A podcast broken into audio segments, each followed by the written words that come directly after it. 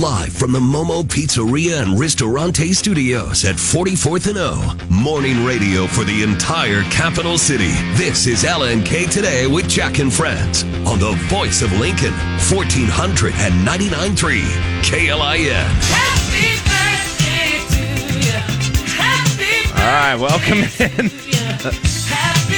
six oh nine on Monday morning, uh, August seventh, twenty twenty-three. It's my birthday today. Thank you. Appreciate it. I've got a nice big uh, Eileen's cookie sitting in front of me, too. Thank you to Mark, I presume. So Snickerdoodle. Snickerdoodle. Thank you. Appreciate There's it. Lots of music notes on it. Yes. In honor of R L F. Is that what that is? Request Line Friday and on. Very nice. Very nice. Thank you very much. It's, you know, very exciting to go into a midlife birthday on a Monday morning when you're going to work. The cookie makes it nicer, though, and the the song. Um, what do you mean midlife? The, what? You're not fifty. Mid. Yes. I, I feel like I feel like whatever I am now is definitely definitely qualifies. But uh, anyway, yes. Thank you for that. Uh, we are uh, we're excited to get going here on a Monday morning on the show today. Count down the five things that you're talking about today with the morning drive. A little bit later on the show, we'll have Tim Haruza joining us. Mike Schaefer will be joining us as well. So that's what we've got going on this Monday morning in the capital city. Hope everybody had a good weekend. I had my uh, I had my in-laws here visiting this weekend. Uh, so.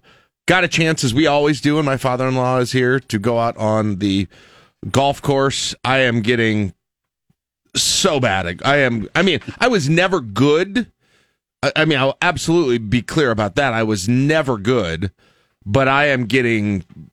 My lack of ever, ever playing is putting me at a ridiculous level, uh, to the point that I, at, at some point I said, and my, my son is very into playing right now, my father-in-law... plays const, you know, tons, plays a lot. Um, and so I, first first tee shot, we went at Mahoney, because, by the way, that's the only golf course you can get on in Lincoln right now. I mean, if you don't, if you're not thinking way ahead. If you are, if you're deciding the night before, you're trying to go somewhere, forget it. On a, on a Saturday, forget it.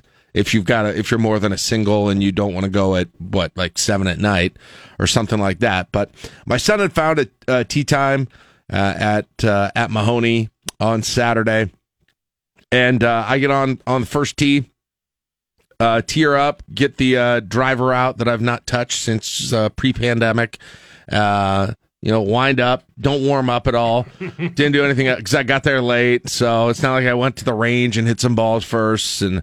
Uh, and uh, take that thing, and it hits the the area between where the shaft goes down into the club head instead of the face of the club. It hits that area like the elbow there, goes straight into the fence mm-hmm. there mm-hmm. at the, uh, I don't know if it was a fence or whatever. It went, basically it went at about a, um, oh, I don't know what it would be, about a twenty degree angle directly to the left, about forty feet out.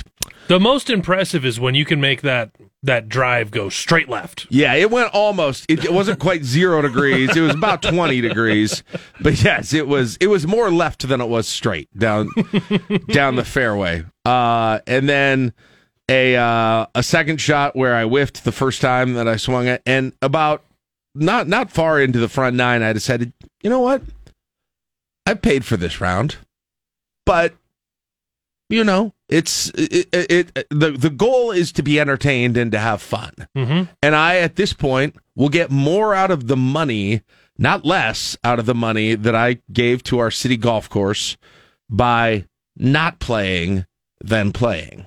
Okay, so I will. So you just walked. So I will not walked. I had a cart. so I, you know, so I put the mu- I decided, all right, I'm gonna get the tunes on my phone. Put put some music on my phone. Gonna find the uh, gal who's drinking, br- driving the beverage cart around. Gonna get myself a beverage, and I'm gonna turn this into just uh, driving a cart around an outdoor golf course. And all of a sudden, it seems a whole lot more pleasant to me in every way. It seems like rec- it's all of a sudden I'm like, oh my gosh, this is recreation. And when when when Grandpa and my uh, son are up there putting, if I don't want to go up to the green and I want to lay back in the cart in the shade, I can do that. So did you go from bogey to boogie? Uh, yeah, I I did. So I did every time they went up to a par three. I teed off on very short holes just in case I would get a hole in one. Mm-hmm. Yeah, oh yeah. And then when it was terrible, I just quit the hole. we'll we'll see how this goes. Nope, that wasn't good. It was great. It's the best way I've ever played golf, which is just it's called play when you want. Let let's all find out together on this drive whether or not I'm playing right, the whole. That's hole. exactly right. Let, let's see what happens. And here, there guys. was there was a, a a hole where I teed off and I got a I was for me a decent enough shot, so I said, all right, I'm going to take the second shot and see how it goes. And it was terrible. And I quit. The, I was done.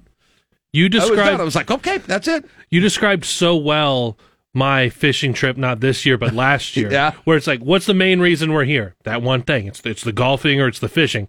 All right, well, this thing isn't going well, but I'm going to drink beer and tell lies, and I'm having a great time. the what? That's see, that's a mistake. The reason you're there is not specifically for the golfing or the fishing; it's for recreation and enjoyment. And when the golfing and or the fishing is not achieving said recreation, relaxation, and enjoyment, you need to make changes to what is happening to, you know, get the goal. I've got twenty-one dollars that I've invested in Mahoney Golf Course to give me an afternoon of recreation and enjoyment. And yes. Now it's on me to create that.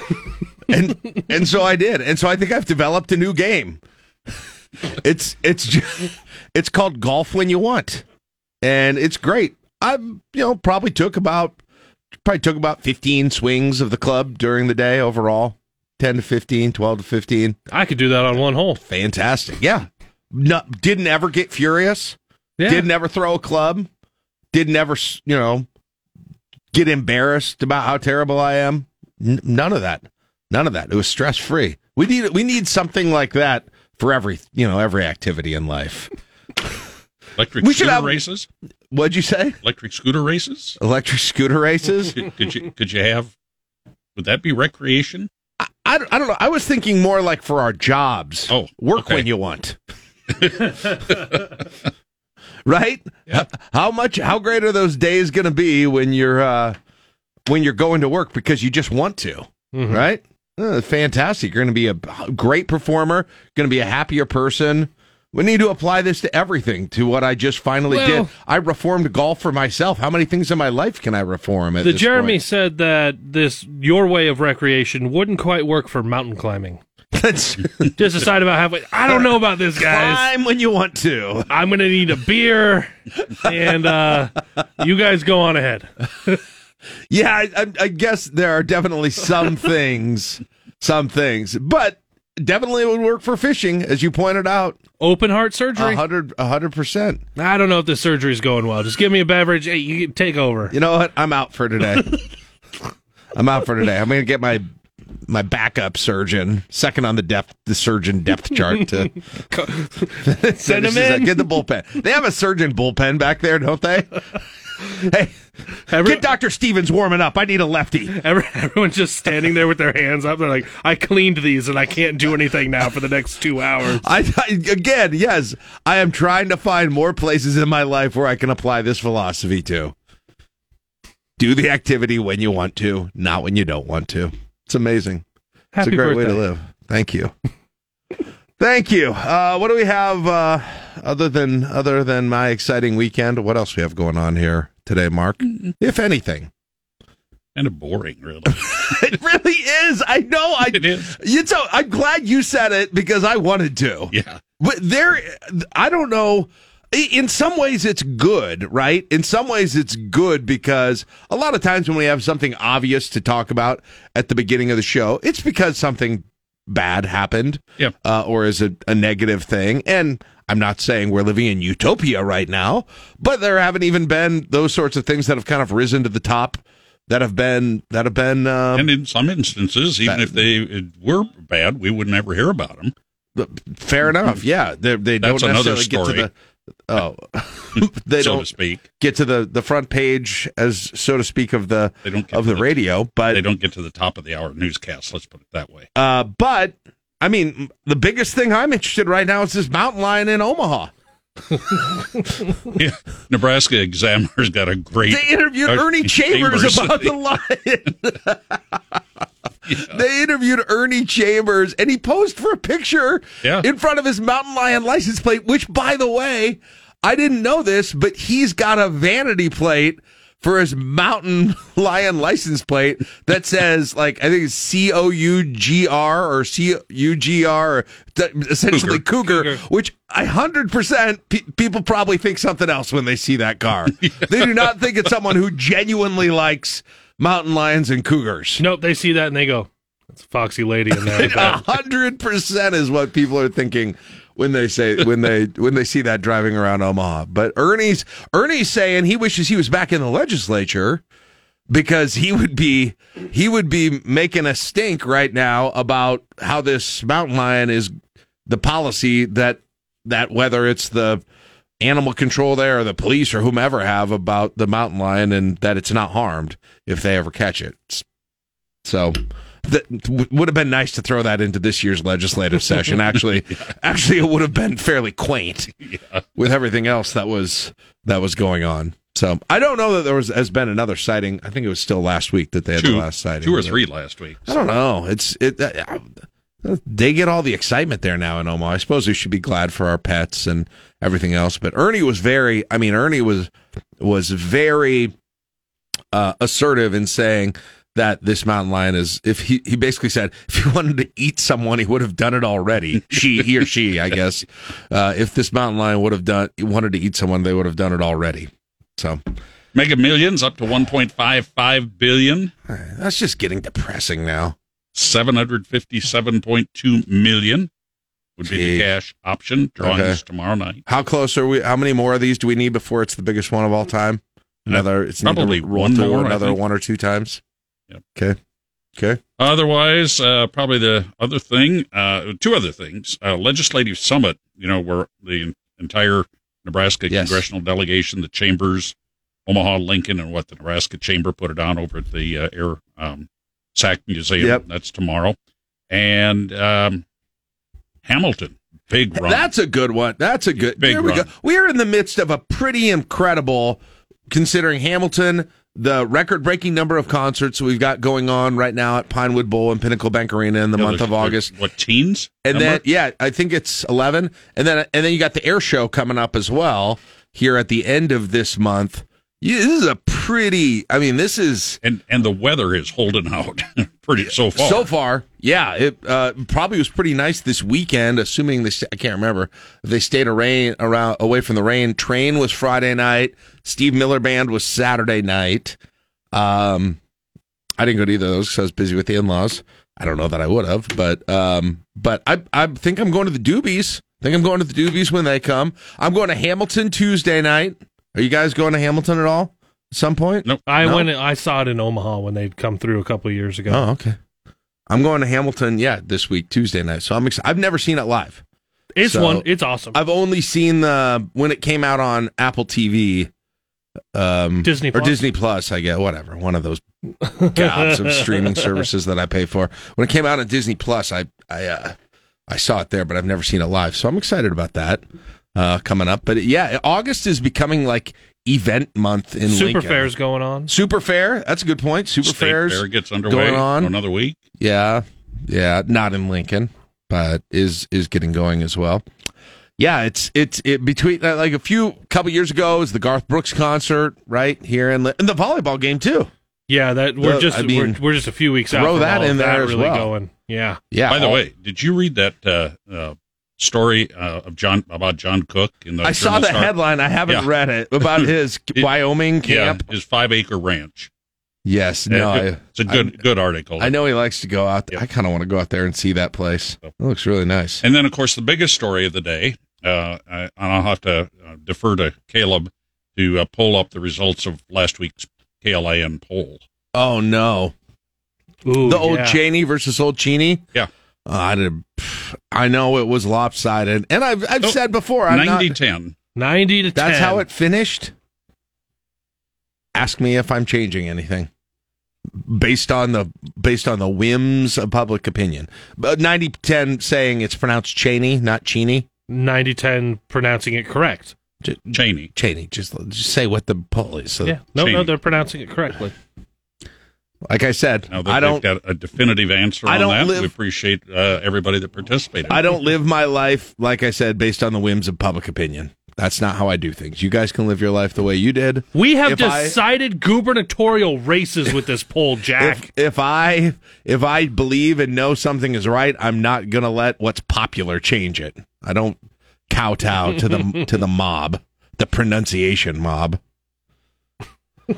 Uh, and then, by the way, I, I'm sure we'll talk about this a little bit later too, but uh, you know, college football landscape is yeah completely altered. Yeah, you guys talking about local news? Huh, it's kind of not a whole lot. I was just That's like, true. My weekend was busy trying to catch up on just everything, this. Implications, the who and the why, and what's all happening. I'm where. booking my trip to uh, booking my trip to Seattle. Yeah, to go see the Huskers okay, play. I, I got I got a legit question on this.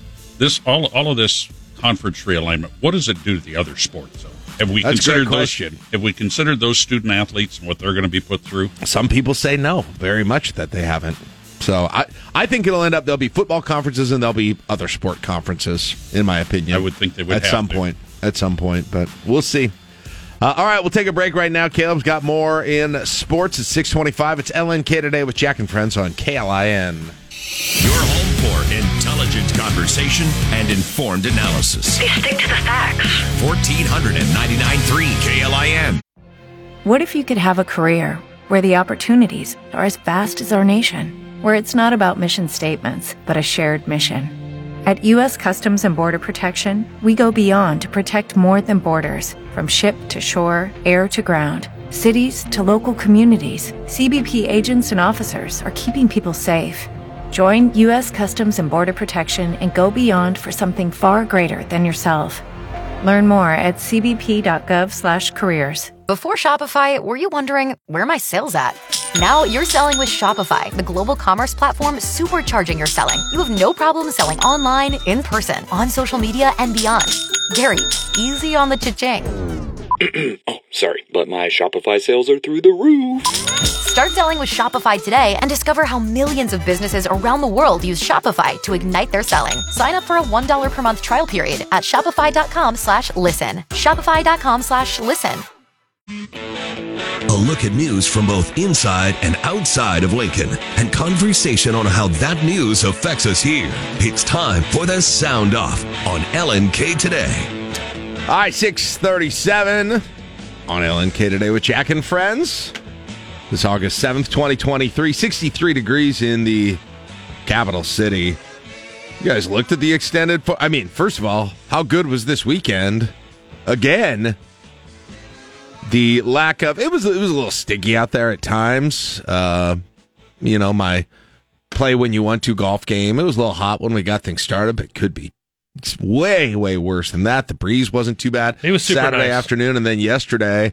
Yesterday was just... Uh, cloud cover for throughout the most part of the day. I guess there was a little times the sun po- poked out, but you know, even today, high, low eighties today, mid eighties tomorrow, low eighties Wednesday, might push ninety on Thursday and Friday, then back to mid or low eighties for the for the weekend as well. This is uh, as as uh, as bad as that like five day stretch was a couple of weeks ago when we hit the heat index uh, high highest in Lincoln since nineteen eighty. We've really, in terms of temperatures, we really haven't had it very bad. In fact, we were having it really good so far in the month of August, and it's looking like at least the first half of August is going to be this way too. So again, good. Not bad. I still, I mean, I still can't believe I am at a point in August. I don't know if you guys are like this too, but I am on a straight up every week rotation for mowing my lawn, which is just, it is never the case in August. It is usually.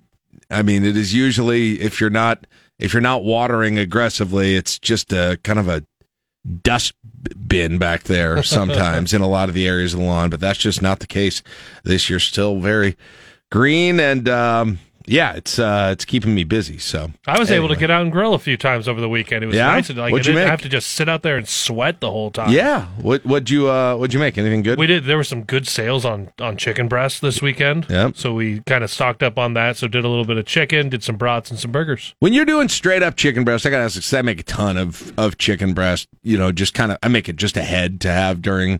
during the week, because my son eats a ton of protein and I eat a lot of it, a lot of it too. Um, like how do you how do you ma- how do you make chicken breast on the grill? Like do you do you fancy it up at all? Well, I let it sit in a marinade for a couple hours uh, first. That help a lot. Yeah, yeah, I like it because it just gives it this little subtle taste, and then yeah. and then all I do. There are times that I'll I'll throw a rub on it on the outside, but on these because I I was trying out a new marinade with these. All I did was as soon as they hit the grill, I threw a little salt and pepper over the top, yeah. flipped it over, a little salt and pepper, and that was it. Yeah. I've got, see, my family, whenever, first of all, I just, I mean, I eat a ton of chicken breast, but I'm usually mixing it up in a bowl or putting it on a salad or something like that. Like just straight up a big hunk of chicken breast that you're eating with a fork and a knife is not a, an exciting, I mean, it's healthy, and, right. and, but it's not, it's hard for me to get excited about. My family always likes, likes it when you, they, you like brush barbecue sauce on when you do it. I don't really care for that that yeah. much. I don't really like that, but they always, they always kind of like that, but it's always, it's Under hard. three dollars a pound. Yeah. I hit one, I hit one this, that's interesting. I don't know if we're in the same place or not, but I hit, uh, someplace I found one ninety-nine a pound. Ooh, there so, you go. And it wasn't even, so the first thing you do when you see meat that cheap, you're like, it's, oh, you, it's done tomorrow, yeah, right? You, exactly. You look at the expiration date, but that wasn't the case uh, at all. In fact, it went oddly long, to be honest, uh, that it that it went out. So, yeah, that's always mm-hmm. that's always the concern. It's like, well, you're going to get a great deal on this, but you have to have it at the grill in the next half hour. Yeah, you, you have thirty minutes, or this has spoiled. Or this will self-destruct at this point. But, but yeah, one that was right around the range that I had, which is... You know, is because you can pay as high as, I mean, depending on what, if you get the the good brands, you can pay like six ninety-nine a pound. I know. For chicken breast. Here's uh, we got it's crazy. We got because we bought a couple of different pack. We got, bought a couple packages, so we would have got around six pounds of chicken breast yesterday for about fifteen dollars. Yeah, I'm like, man, two weeks ago. Right, there, that didn't exist. Yeah, at least four, like three ninety nine is three ninety nine is sort of the. It feels like maybe the flat level. Yeah, for at least fresh, for unfrozen chicken breast. Mm-hmm. But that's uh, that's good. And then you can you can freeze it too if you're you're saving it. Well, yeah, we we, well. fro- we froze one package, another one. Be- besides grilling it, we took two of the big breasts, so it was like just over two pounds, and threw them into the crock pot. Yeah. So that we just shredded it, and then we just have chicken we use throughout the week for yeah. different things, salads, sandwiches. Nice. Uh, hey, real quick, I want to get it out there now because Caleb and I have already talked about it. We're in front of this thing. We are going to, uh, Request Line Friday this week, we are going to do cover songs. So cover songs meaning uh, a song that is not by the original artist. So it's a remake of a song. We did do this uh, earlier, over a year ago, a year plus ago, on Request Line Friday. There had been some people suggesting that we do but it again. But it's a fun one. Yeah, it's a fun one. You can do a ton on it. I'm sure even if you had a song you requested then, you could request it again, or you have you probably have another one that you would like to hear. And we love those, we love those kind of deep cuts that you might not even know about. For covers, those are great. I, see, I have a ton of these, so I'm glad we're. I could do this for several weeks. Um, so we'll do that for Request Line Friday. So text in your favorite, or maybe just the one that you're going to be in the mood to hear on Friday. Your favorite cover, again, and a, a song that is done by someone who is not the original artist mm-hmm. of that song. And sometimes we discover songs and we go, I didn't realize that was a cover. Yeah, that's what I'm hoping we get. That's if you if you think you got one of those, I'd encourage you to to text that one in. So text them in starting now, uh, four oh two, four seven nine, fourteen hundred with the song and the artist that you'd like to hear for the covers edition of Request Line Friday. And uh, it seems like a little ways away now, but when Friday comes, we'll be playing those and having a good time getting ready for the weekend. Sound off time. Okay, what are we going to start with today? Um, yeah, I don't have any of the I don't have any of the uh, indictment, arraignment stuff today. It's just a lot. It's a lot. Let's let's talk about some of the other things that are going on. How about this? We'll start here. The fight is going to happen. No, I'm not talking about Crawford Spence two. I am talking about, apparently, and it's hard to believe this is truly going to happen, but they say it is, Elon Musk versus Mark Zuckerberg steel cage match. Why, though? It sounds fake. It sounds like, but I think it might not be fake. Musk announcing Sunday he plans to live stream his highly anticipated fight with Mark Zuckerberg on his social media platform X, formerly known as Twitter. Musk posting that the Zuck versus Musk fight will be live streamed on X. The two tech billionaires have agreed to a cage match face-off in Vegas, and Musk says that all proceeds will go to charity for veterans. Musk says he's training for the fight by lifting weights, while Zuckerberg is trained in mixed martial arts. U F C president Dana White says the celebrity contest could be the biggest fight ever in the history of the world. Ted Lindner, Fox News. This is fake, right? This isn't actually. There's some. Uh, the, the, there's some shtick going on here or something. They're not really going to do this, are they? Like, I can't. Why? And I and and people will probably take offense to this, but like Zuckerberg is re- has been training doing this stuff for a long time, too. He's been in, like, tournaments, martial arts tournaments mm-hmm. and stuff. Elon Musk is like, I've been bringing weights to work and lifting at work when I have a few minutes. I just, I don't, uh, I don't get he, the desire is, to do this. Is he slow playing that? Is he really, like, uh, is he been really kind of... been a gym rat for like six months and he's ready to show that off. Maybe that's what it's going to be. Gonna, gonna show up and you're like, oh my God, Elon is just shredded, jacked. Like, it, man, I mean, you almost think he that's the only reason he would he would do something like this. But I don't know.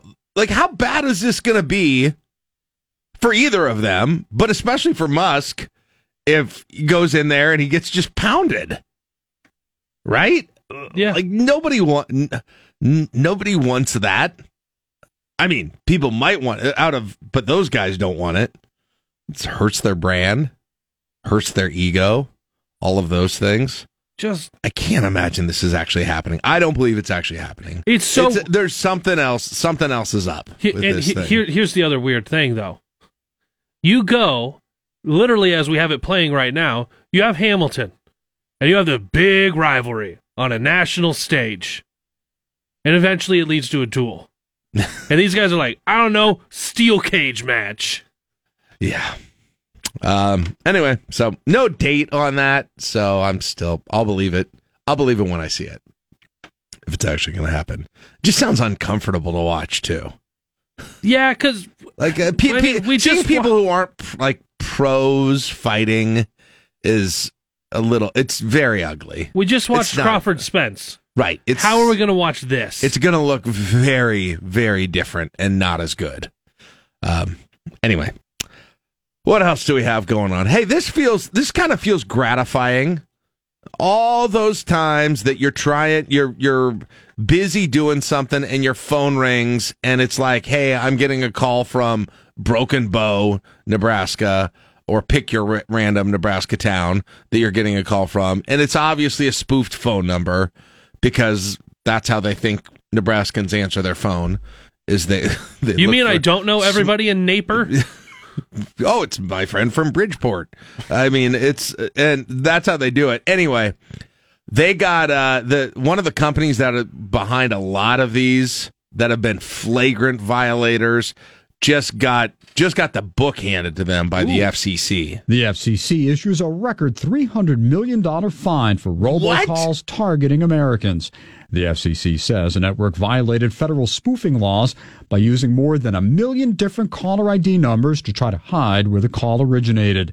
The network of companies made over five billion robocalls to more than five hundred million phone numbers during three months in twenty twenty-one. They're also accused of calling cell phone numbers on the National Do Not Call Registry. Tom Rigotti, Fox News. So this was uh, one of these auto warranty scams. You know, they, they so you pro- you very well could have gotten. I've definitely got some that are about auto warranties uh, in the past. The ringleaders of the operation, Roy Melvin Cox Junior and Aaron Michael Jones, were repeat offenders under lifetime bans against making. Uh, for making telemarketing calls already. F C C directed all U S-based voice providers to stop carrying traffic linked with certain members in the enterprise. Um, and they say, as a result, illegal auto warranty robocalls dropped by ninety-nine percent. And they're going to refer it to the Department of Justice if the parties don't pay the fine promptly. three hundred million dollars? I'm going to guess they're not going to pay that promptly. Well, I mean, I don't know how much money they were getting off of this. I don't know, but I'm going to guess the people who are running auto warranty scams don't have three hundred million dollars liquid to just pay fines like Probably this, is my my guess on this whole thing. And what did it what did it cost to generate more than a million numbers to be running this? That's a good question. I don't I don't know. Um, but they made five billion robocalls to half a billion phone numbers over three months. I do feel like do you feel like their robocalls are, are down from where they were when they peaked maybe a year, a couple years ago? Oh, mine are definitely down right now. Yeah, I feel and I like think they're, some... they're pr- quite a bit. I'll still get. I bet I'll. St- I bet I'm down f- to like one a week, where I was at a point where I was probably at four a day at some point. Oh, four a day minimum. Yeah, but I think some of that is the technology on the phone and being yes. able to basically have it the, scam have this, likely. Yeah, scam yeah, likely. It didn't. My phone just started doing that like a year or so ago. If I, if I, I do, recall. I feel less popular though. Like my phone's no, not going I'm off just near fine as much. With it. I'm very fine with not being all that popular. Uh, so big news weekend. It really was mainly Friday, um, and throughout the course of, of last week. But the reaction has been pouring in. Discussions have been pouring in about the future of college sports now that some major mm-hmm. realignment has happened. If you missed it, the Big Ten has grown by two again, with the addition of Oregon and Washington, and it has set off some real dominoes and some real discussions about the college sports world. Friday, Oregon and Washington made it official, both schools leaving the conference and accepting bids to join the Big Ten next season. And three other schools, Arizona, Arizona State, and Utah, are leaving the Pac twelve to go to the Big twelve conference. Those defections will reduce the Pac twelve membership to just four schools going forward: Stanford, Cal, Washington State, and Oregon State. It will make the Big twelve a sixteen-team league in twenty twenty-four, and the move will push the Big Ten to eighteen schools next year, with U S C and U C L A previously announcing they would be leaving the Pac twelve and joining the Big Ten in twenty twenty-four. With the Pac twelve T V deal set to expire after this coming school year, none of the schools leaving will have to pay an exit fee. I'm Eric Messersmith, Fox News. So what you're seeing right now, where the Pac twelve is just decimated, you got four schools and they don't know if they necessarily have homes. This is what was anticipated more than a dozen years ago with the Big twelve. Yeah. When you had the, the flirtations of Texas and Oklahoma and, and maybe a few other schools going to the Pac twelve. Yes. And, well, Colorado going out there, Missouri to the S E C, Nebraska to the Big Ten. You had this expectation that ultimately this was going to be the result for the Big twelve, but they held on. The Texas and Oklahoma didn't leave, even though you still had some what I'll still call major losses with Colorado, Nebraska, and Missouri. And they were able to stay afloat, and then it ends up happening to the Pac twelve, where once you saw a couple of premier schools leave in U S C, U C L A, then everyone else started seeing those dollars aren't going to be there. We have to find somewhere. Yep. Yeah.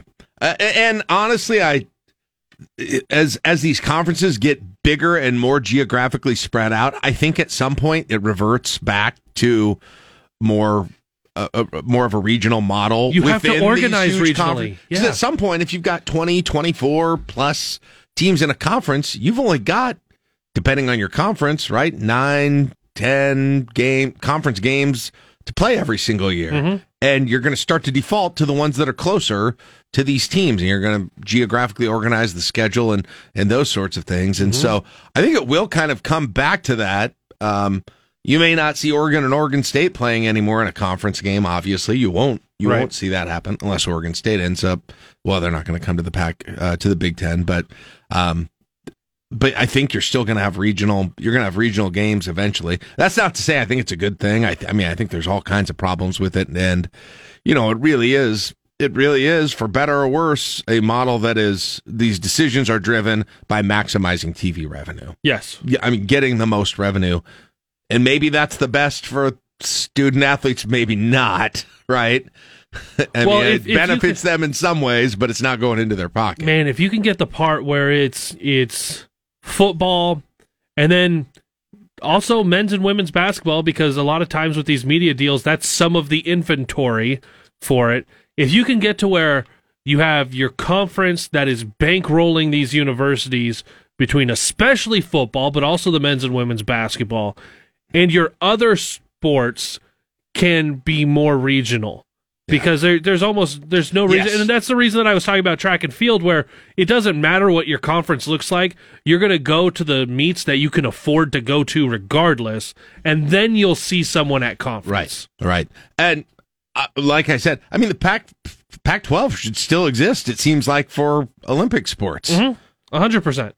Which, by the way, they're very good. I mean, Stanford, for instance, is is great. Mm-hmm. At all the at, at all these other sports, Stanford has the largest so, athletic department in the country. Yeah, they're they're they yeah they're first in the Director's Cup all the time. So anyway, uh, we'll see what's next, or if we've kind of hit a pause for this season. But um, I'm not I'm not exactly sure what the end game is, but I think it'll start coming back toward. Even though they're big super conferences and a lot of money thrown around, I think eventually it'll get more localized mm-hmm. once again at some point. But you got to have some more dominoes fall before you actually get there as well. Uh, all right, uh, should we? Are we done? You can get, we, one uh, we get one more. Get one more. We'll take a look at the uh, weekend box office. Is it still Barbie dominating uh, those ticket sales? Barbie continues its reign at the box office, coming in first for the third consecutive weekend with fifty-two million dollars in ticket sales domestically. The fantasy comedy directed by Greta Gerwig will earn more than a billion dollars globally. Hey, Barbie. Can I come to your house tonight? Sure. I don't have anything big planned, just a giant blowout party with all the Barbies and planned choreography and a bespoke song. You should stop by. So cool. Meg two The Trench debuts in second place with thirty million dollars in ticket sales at North American theaters. Oppenheimer continues to stay strong in its third weekend, pulling in twenty-eight point seven million dollars to land in third place, edging out newcomer Teenage Mutant Ninja Turtles Mutant Mayhem, which made twenty-eight million dollars in its opening week. Ann Carrick, Fox News. All right. There you go. six fifty-six, take a break. You're listening to L N K Today with Jack and Friends on K L I N.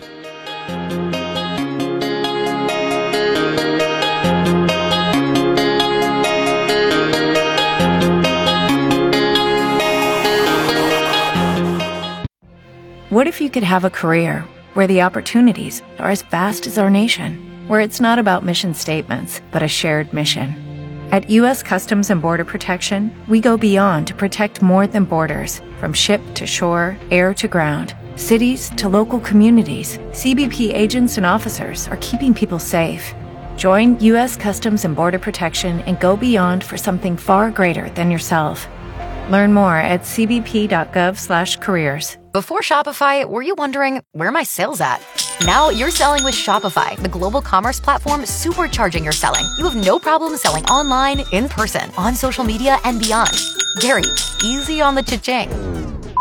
Oh, sorry, but my Shopify sales are through the roof. Start selling with Shopify today and discover how millions of businesses around the world use Shopify to ignite their selling. Sign up for a one dollar per month trial period at shopify dot com slash listen. shopify dot com slash listen. Live from the Momo Pizzeria and Ristorante Studios at forty-fourth and O. Morning radio for the entire capital city. This is L N K Today with Jack and Friends on the voice of Lincoln, fourteen ninety-nine point three K L I N. All right, seven ten, welcome back. sixty-three degrees in the capital city. Earlier uh, earlier in the show today, Caleb was, uh, Caleb was uh, talking about his success finding really good deals on chicken this weekend mm-hmm, mm-hmm. and and grilling them up, and I got fascinated with his. I'm always oh, I'm always interested in in sort of uh, like the go-to m- food hack that you've got. Like you're you're you were ta- I don't know, isn't it a food hack? But like you were like you always marinate um, when you do chicken breasts. You marinate them. If I remember, uh, if, I try. If you try remember, to. Yeah, that's the thing. Is, is it worth doing if you can only do it for an hour? I think it's still I, worth I, doing, yeah. What do you put it? Do you buy a pre-made marinade or do you make your own? I've done both. Yeah. I've done both. I yesterday was one that I just saw while I was shopping, and I was like, "That looks interesting. Let's right. let's give that a let's give that a try." I, I'm curious what people have that are like, because I feel like this is always it can always be helpful. But I'm curious what people have that is like kind of their go-to. Like, what is your go-to? You can make quickly but really good meal. Like, what is your house specialty when you make when you make food at your own home? I'm always curious what yeah. people, because they've, A, they've perfected it. It's, it's, uh, it, so it tastes really good. Mm-hmm. The family likes it. You're, you're, you're proud enough of it to make it repeatedly. What do you find yourself going back to over and over again? Because we, st- I mean, it is still a challenge in, uh, in, in our house to find something, A, that, that everyone, you know, everyone likes. B, I've got a couple of food allergies that we're navigating in my house as well. Um, and, you know, and C, time is always, time is always a factor as well. Seasonality is a factor. Because I can go, like, you know, once October rolls around, I'm going to, I'm going to do chili once every, I mean, that's a, that's an easy go-to. Mm-hmm. That's just a, that's a house specialty that I go to as well. But yep. that's taken away. I don't, I just, I'm not going to do that in July. I don't. I, I'm just not going to do it. It mm-hmm. doesn't sound good, and I know in reality that's kind of stupid because I eat all the ingredients that are in gil- in chili for the most part. Still in in July and other dishes, but I'm just I'm not going to do it. So I'm curious what people's go to that go to thing is that just works because of the convenience, the price, the taste that maybe not everybody else you think goes to. And one of mine, and I've I've talked about it before. And this also, the marinade is really important on this. I still think if you are going to the right place, you can get ridiculously cheap pork tenderloin.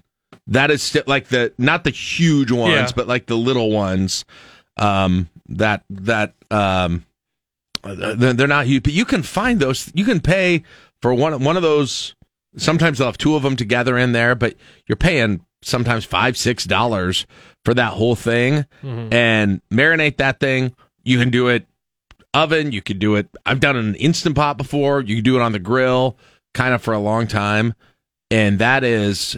And then you can just eat it. You can have it separate as meat, or you can put it on like sliders or sandwiches as well. I think that is the most underused. I think it's the most underused meat generally. Year round, mm-hmm. um, and so that's the type of thing that I'm wondering if people okay. have like underused, underused gems in the meal making world. What what you have, for you. And then the other the other one for me is you were talking about chicken breast, but like anything I can change out, it's not you know it's not as low fat, but anything I can change out chicken thighs and use chicken thighs for something, right? Always same thing, same thing. So I would, I would, say, I would say the, the, the one thing, because there are several things that we'll do where we're just like, man, what do you want to eat tonight? Yeah. And it's, you just, don't you hate that comment? And, and, like, and like, you just want something that's quick. The thing nobody, that, and nobody has an opinion. Well, and it's just like, okay, I know that I would want this right now. I don't know if she would necessarily want this right now, or everyone else. So I'm just like, on, on along those lines, we just do um, chicken and biscuit. When my wife comes Ooh. when my wife comes home from work, I have her stop by one of the stores and grab a rotisserie chicken. Ah. And we just make sure you've got some, some so chicken gravy. Also cheap. Yeah, chicken gravy and biscuits. And and, and then corn. So all it is is you can wow. do it you do it all on the stovetop while the gravy is is heating up. You just shred that uh, shred that chicken with your hand, toss it into the gravy, biscuits get done. You just put it all in a bowl, put it all together, mix it all up.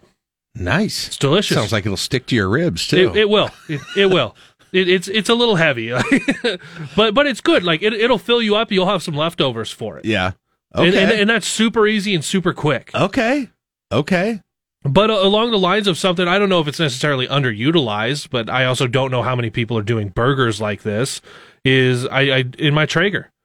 Smoking them to where it's not just you go and you just hit it and it sears and it's on the grill and it's going to be done in just Do a few like minutes. Do you smoke burgers low and slow? Yeah. Can you taste it? Yeah. The smoke? It it might take, it might be uh, thirty, forty minutes. Wow. It's nice because you'll go through and you smoke them and then you take them off, keep them in, keep them in a little tent of aluminum foil, and then, then you crank up the heat on everything, yeah. and then you get that get a nice little sear on some stuff. Make sure it's all well cooked the way you want it. But I make sure that that those those are my whiskey burgers. Those are my smoked whiskey burgers because they are sitting there in some Jack Daniels for a little bit before I even go put them on onto the Traeger. Nice, nice. Okay, for me, so here's a, here's a little hack that I do a lot. Again, I don't know if hack is the right word, but um, like you'll be in the mood, at least I am, uh, to do steak. Mm-hmm. You know, sometimes and and.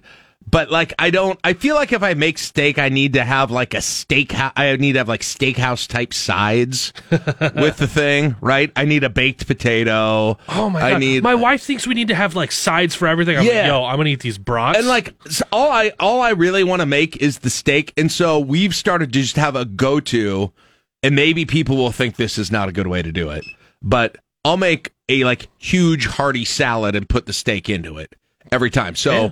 Hard-boiled eggs, right? Mm-hmm. Obviously lettuce. Green, for me, like green peppers, maybe cucumbers. Uh, sometimes put maybe corn. Put corn in it, too. Mm-hmm. Parmesan or another cheese or feta cheese. That's mixed into it. And then, you know, if you want, you can either use, you know, have a dressing or you can just put, like, the this juice from the steak right. on there as well. That's become a great go-to. And it, like, I feel like, yeah, I don't. I need don't need to do the steakhouse side dish. But, by the way, the way to make the... I know some people will do... If you do do a baked potato, have you done a baked potato on an air fryer yet? Um, I haven't. My wife will do...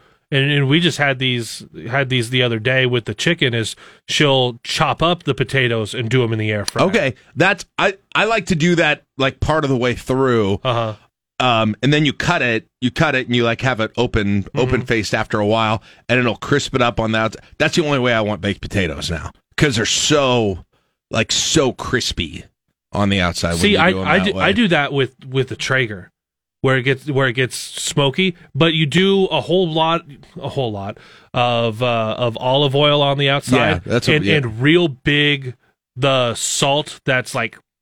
Where it's like yeah, giant salt. The chunks of it, yeah, so real it's, coarse. It's, so it's real coarse, and it's just this big salted and crusted on the outside Ooh, skin. Nice. And then you don't even have to eat the skin, but you can really taste everything yeah. go through. It's so that's good. What, that's what I do there. That's what I get in the air fryer. Mm-hmm. Where, and then, like, you'll if you open it up, like you were talking about, it'll get browned. The yep. white part will be browned on the top. And then so. It's still soft once you get inside. Uh-huh. Yeah. Yep. That's yep. the stuff there. That's my new, that's my new thing to do with... With uh, I don't really love baked potatoes, but since I've been doing that, I'm more interested mm-hmm. in doing it. It still takes a while. Yeah. It still takes a little while. Not as long, but it takes a little while. Dealer Dave says, my dinner go-to is drink three glasses of wine first, then I don't really care what dinner tastes like. But you're very hungry, yeah. probably. Yeah, that's true. Miss Chris says, shake and bake chicken breast in the oven. Ooh, I had to try that. Okay. I never think about I, every time we bust out, I, I have gotten so...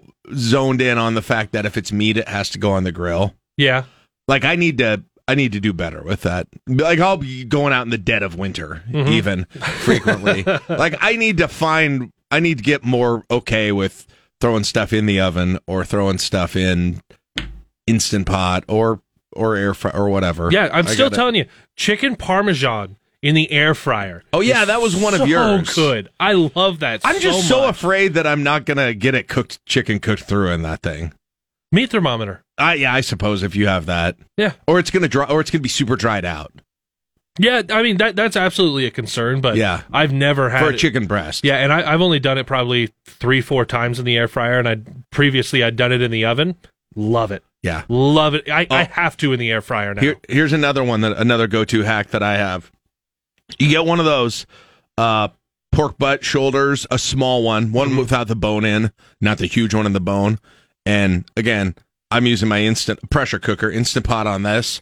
You you sear it off, you cut it up, you sear it off, and then you just throw that baby into the pressure cooker for an hour and come back, do nothing. You come back and you basically can take your little, uh, this tool that I have that tears things apart, looks like a pinwheel on the end. Uh, that thing... And then you have pulled pork like that. And no, it's not smoked. You can add liquid smoke in. No, it's not smoked. But it is, that is a huge go-to for me because mm-hmm. it is so easy. You can make a ton of it. Also, weirdly cheap. for the amount of, like, if you were if you were really on a budget with meat, there are ways to, between like that, going pulled pork like that. It's a lot of pork, to yeah. be honest. Um, the you know, go thighs instead of, I mean, you get drumsticks so cheap. The the amount of times that I have, like, when you just get on a budget and you're like, okay, well, what am I going to do? Is it just going to be a whole bunch of P B and J? Am I going to, at the time when you could get the little Totino's pizzas for, for under a buck, yeah. it's like, what am I going to do? The thing that has worked out the absolute best for me has been to do a bunch of pulled pork yes, and a bunch of shredded chicken, and you just have them in a little Tupperware, and you can, my, my wife likes to throw them on salads, but I'll go through and I'll put some butter in a really small pan, heat that up, and then I'll just throw however much chicken I want, and I throw it on a sandwich. The same you same put, thing with pulled wait, pork. Wait, you butter it? You butter your chicken before you put it on a sandwich? I, I melt the butter. Yeah. And then I heat it up, and I don't use the microwave for it. I, oh, I got it, you. It's now sometimes, I see to warm it, to, yeah, keep, to maybe crisp, keep yeah, it a, just a little to warm crispy. It up, give it a little you. bit of a crisp, and it's really good, and it doesn't taste like it's dried like sometimes you get when you reheat. Yes. I do that sometimes in shred chicken. I buy it, but I buy frozen chicken. Like, I'll buy the big bag of frozen mm-hmm. chicken. Again, I'll do it in the pressure cooker. Yeah. Um, and then just put a little chicken broth in the bottom and and do that. And, yeah, you can make, again... There, there are. I if if you're trying to be more efficient mm-hmm. in how far your dollar goes per ounce of meat that you're buying, yeah. That and again, go go with the thighs instead of the oh, chicken breasts. Sure. Again, plus they taste better too. All right, Howdy John apparently has something on the phone for us. Good morning, Howdy. What do you got? Howdy, howdy. howdy. I just get a pork loin chopped, mm-hmm. uh, do the wash, but instead of breading, you, you use ground up pork rind. Oh, no. It's in, pork in two thing. ways. It, it, it, it was less carbs. Yeah, yeah. So, so it cooked real quick, and then a quick uh, frozen mushroom risotto from Trader Joe's. Ooh, put that together. Those are always good. Very oh, nice, Chef Howdy. Very nice. Thank you, John. I appreciate it. That's nice. The okay. pork rinds, the pork rinds on the pork. It's that, when I was doing keto, I lived on pork rinds. Yeah. Lots of pork rinds. My family was really grossed out by them. by, but I was like, you wouldn't know it if I didn't tell you this was pork rinds. Oh, you right. wouldn't know it was. It tastes like a, I mean, it tastes like a chip, basic kind of a yeah. misshapen chip, essentially, or like a wonton or something.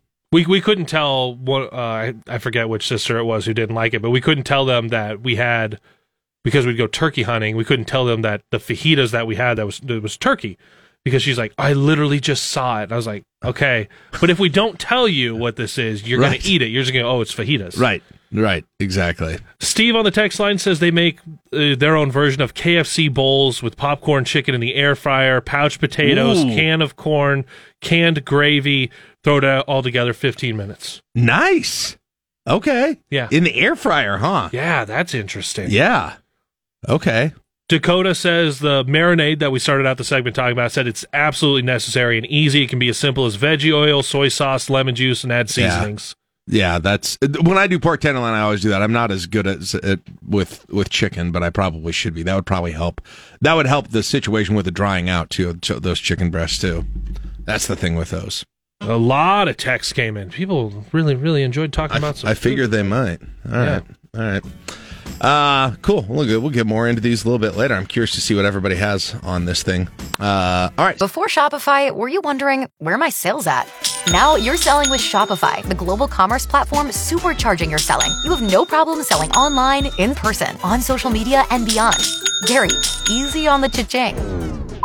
Oh, sorry, but my Shopify sales are through the roof. Start selling with Shopify today and discover how millions of businesses around the world use Shopify to ignite their selling. Sign up for a one dollar per month trial period at shopify.com slash listen. Shopify.com slash listen. Oh my gosh, I'm adopting a puppy right now, but I realize what's at home. Oh no, I have nothing. Well, except unconditional love. But yeah, no crate, no pee-pee pads, no dental chews for his little puppy teeth. Before I doubt myself as a new parent, I just get Instacart to deliver everything from PetSmart. Easy, just like raising a puppy is going to be, right? Get Pet Essentials from PetSmart with Instacart. Visit instacart dot com to get free delivery on your first three orders. Offer valid for a limited time. ten dollars minimum per order. Additional terms apply. It's time to count them down. The five things you'll be talking about today. This is The Morning Drive, presented by Stonebridge Insurance and Wealth Management on fourteen ninety-three K L I N. All right, it is time to count them down. So without any further ado, let's get things started with number five. Nebraska's champion of mountain lions. I've been watching all the fuss and fascination in the media over one of the mountain lions making its way in southwest Omaha. I've seen it three or four times. Former state senator Ernie Chambers, who during his forty-six years in the legislature tried to outlaw the hunting of mountain lions and was also instrumental in getting the mountain lion license plate put together, said it's times like this he wishes he was still in office. That's interesting. This is the time. This is, of all the time, you know, after having spent the vast majority of the last multiple decades in office and like seeing things going on in the state that you don't have the ability to get involved in in the way that you used to, and I'm sure other things come up, but this is the one. This is the one who's like, I wish I could wield some influence here on how they on how they deal with this single mountain lion. Uh, I mean, the legislature can't get their things through there in a ninety-day session. How would he handle a three sightings in a week in Omaha? Basically, he told the Nebraska Examiner, he basically said he wants to make sure that they don't that they don't kill the mountain lion, even though I think they've said that if they see it, that's going to be the policy. Um, and and he's got some people who are saying the same thing, and then you've got some people who are worried about their their pets and maybe themselves too as well. But I forget, man. Yeah, you, I don't. Were you around? Were you around that legislative session when it felt like so this year? Just shows you how much the legislature has changed. You know, this year it was a very serious culture war topics, but there was a le- legislative session not that long ago, uh, probably eight, nine years ago, where it was a lot of mountain lion talk. Yeah, I remember. A lot of I, I wasn't doing news at that time, but I was uh, watching. I, I was. That was when I was it. doing the show with Dave, and Dave and I we we really got into a lot of mountain lion talk and. Uh, It, it was a bit. It was a. It was a. It was a bigger topic than it felt like it really was in the state. And I remember I kept saying, "I'm like, I don't think you know in Lincoln this is something that I'm really gonna ever encounter." Well, maybe nine years later, now that we've got the mystery mountain lion roaming around Omaha, maybe I should have been more interested in this whole thing. It would be interesting to see if they're tracking. You know, if they're able to track any of these big cats. Uh, you know, if they mark them or, or get them. I'm sure they do. I, I, I would guess that they do, but I don't know. I'm always, I also am still, a, that was really sort of the beginning of the specialty license plate boom in Nebraska as well. Yes. Like, yeah. I always, what are, are all the, a lot of people have those mountain lion license plates. Are they really that passionate about mountain lions, or did they just want a specialty license plate, is what I always wonder. I don't know. And then the Nebraska Examiner, they showed Chambers, and he's got one, and it's not only a specialized mountain lion plate, he's got like a vanity plate on it where it says, like, C O U G R or something like that. It says Cougar on it. I said earlier in the show, I was like, I guarantee people pull up behind that car and... That's not what they expect to be. That's not who they expect Caleb, to be. Caleb, Caleb had that one nailed. Yeah. Boxy lady. Actually, whoever, I don't know, I want to shout out whoever has the, got the mountain lion license plate. I don't know if this is still going around, but there's one where they got the mountain lion license plate right after they came out, and they just put the personalization on it. It just says R A W W W R or something like that. It says R A R. Uh, uh, so that's pretty. All, all I can tell you is I, that they can be pretty, uh, pretty mean. Well, that's, I mean that it's part of what it's part of what the discussion is about. Omaha Chambers was saying, look, if this if this thing wanted to attack, it would have attacked already. But you've got people in Omaha who are obviously worried about not necessarily various that. I mean, if they get hungry and or feel threatened, uh, you know, and yeah. there are some stupid humans that would go out. Oh, nice kitty. kitty yeah, kitty. yeah. Well, it's it's been it's been since middle of last week since they've had a sighting, where it popped up on someone's camera or something.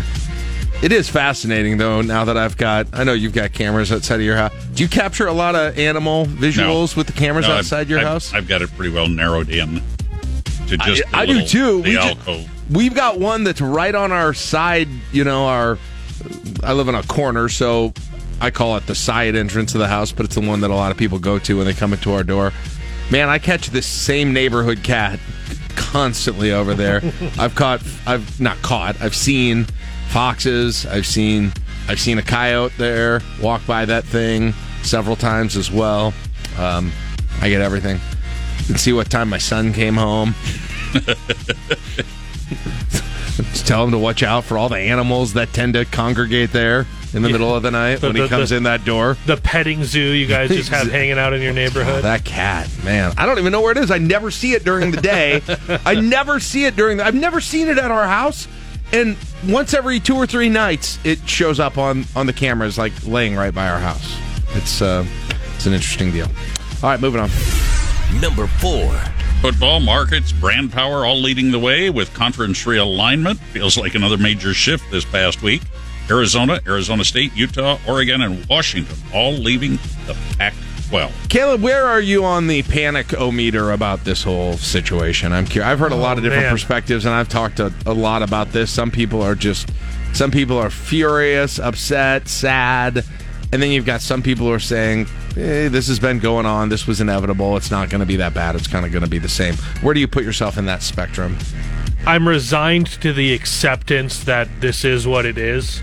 You, we we had seen this happening, and maybe some of it depends on where you're at generationally, what co- what collegiate landscape you grew up watching. For me, I got to college, and at that point, Nebraska was leaving the Big Ten. Mm-hmm. I uh, the very formative time in my life where I was watching college realignment happen, and it was just like, this is a thing that's that you're going to continue to see happen. You saw the birth of the American here in the last decade. You saw in the nineties, where I was very, very young, the Big Eight merged with some of the Southwest Conference teams into the Big twelve. You saw a lot of independents stop being independent around that time. So I think it might depend a little bit on where you are generationally. For me, I can see where so many of the downfalls are going to be. I, yeah. I, I at, at my age, at thirty-two, I can see where so many of those downfalls are going to impact the programs. They'll impact football for sure, and, and basketball uh, in, in in its own ways. But for so many of the other programs, there'll be some giant impacts for the softball program, for soccer. Some other ones, like your golf and your tennis and your track and field, most likely not so much, because they'll be able to compete more regionally anyway. There, there's not as much of an emphasis on taking on all of your conference foes as much as it is, as much as it is getting you ready for what is ultimately conference tournament and postseason.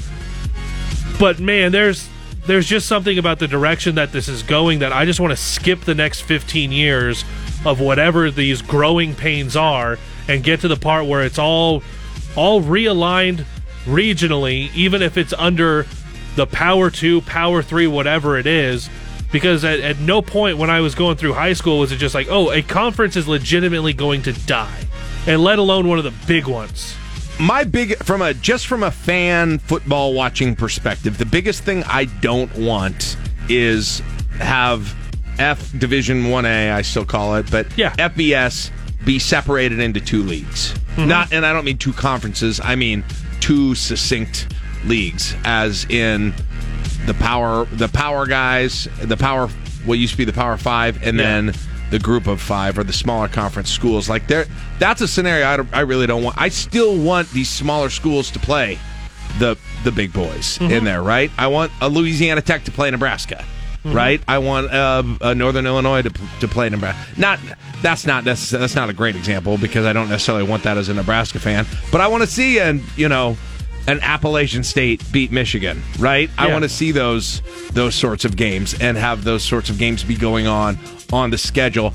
I don't want to limit, I hope not to limit college football, the top level of college football, to seventy teams mm-hmm. instead of one hundred, whatever it is now, one hundred thirty yeah. or something like that. To me, just as a fan watching it, I'm less concerned about, I'm, I'm less concerned as a watching fan about about necessarily some of the mat, the historic, they say historic matchups.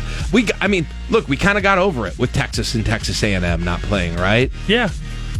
Like I don't, It's not like I go into a season and I'm like, man, I feel empty because Texas and Texas A and M aren't playing. Well, you could even. So I go- don't think I'm going to feel that way in the end later about Oregon and Oregon State. Even though I get it, why if you're a fan of those schools, and I think Oregon State, Washington State, Camp, Stanford, Cal, they all got put in a terrible position, and so I, I feel bad for them. But just from the perspective as a college football watching fan, mm-hmm. that hasn't really ruined my experience in the past. Well, you can go back further when you look at the historic matchups, and Nebraska was able to play them the last couple of years. But Nebraska leaving the Big twelve isn't what isn't when Nebraska Oklahoma stopped playing annually. Right. It, it was when you went to the Big twelve right. out of the Big eight. So there there were always changes, right. even if they were just little by little, and you could still play some of those games. That's all just on on the football side, because it does look like you're going to, there, there's a real chance that the Big Ten is going to go to ten conference games right. instead of nine. Limit the amount of non-conference games that you can get. How long is Iowa, Iowa State even going to be feasible right. for our friends just to the east? The, yeah, that's the thing is those have been, I don't necessarily think it's a, I'm, I'm not glad the Pac twelve went away. I don't, in fact, I prefer, I wish it hadn't, but in terms of losing certain matchups, that's been happening, like you said, for, yeah. you can go through tons of those where that's happened, where historic West Virginia Pitt, for instance, mm-hmm. right? I think they played in that last year as a non-conference game, but that used to be one in the in the Big yeah. East that turned into a S M U T C U used to be a big conference rivalry. There's there's scads of these. Now here here is because there, there is going to be a lot, what feels like a lot of darkness hanging over hanging over all of the conference realignment. Something that I will point out as a positive. It is fun when you get to see different people. It is fun when you get to see different teams. That's the that's the thing that makes the non-conference games where Nebraska, you get a you get to play Colorado this year, yeah. or you get to play some of those those group of five teams. Or a few years ago, like you got to play Miami, you got to play Oregon. You get to see some of these. That's what makes the non-conference and the bowl game so fun. You'll just see that a little bit more often now. Yeah, yeah. I think we'll ever see a rematch of University of Okoboji against Old Cheney State. I do. Probably only in a non-conference game. Only if you can call up, uh, what is it, Sewanee? Yeah, Sewanee. Sewanee, yeah. All right, moving on. Number three. Meta C E O Mark Zuckerberg said yesterday he was ready for the fight against ex-C E O Elon Musk. He said, quote, "I'm ready today. I suggested August twenty-sixth when Musk first challenged, but he hasn't confirmed," end quote. He also went on to say he's not holding his breath. Musk says it's happening. Uh, uh, Zuckerberg says he's not holding his breath for it to happen. I heard it was pay-per-view. Could be. I'm sure it'll be. And they said they were raising money for veterans charities, is what Musk said on this thing. I, they're not really doing this. They are one hundred percent. Uh, listen, I hope I'm wrong. I really hope I'm wrong on this, because what a weird spectacle it'd be. Um... And they would get tons of people watching it if it happened, which they probably realize. But somebody's going to come out of it, probably Musk, let's be honest, probably Musk, would come out of it just being humiliated in this thing. Oh, yeah, someone Musk is going to be very, very embarrassed. Yeah. Well, Musk is lifting weights, he said, but Zuckerberg is, what, martial arts? Yeah, he's, I mean, he's, I think he's trained a lot more in, in this stuff than has Musk. And he's younger. He's pretty significantly younger than him, isn't he? What are their ages now? Uh, now, let's Zuckerberg, uh, Zuckerberg's thirty-nine. Elon's fifty-two. Okay, yeah. fifty-two?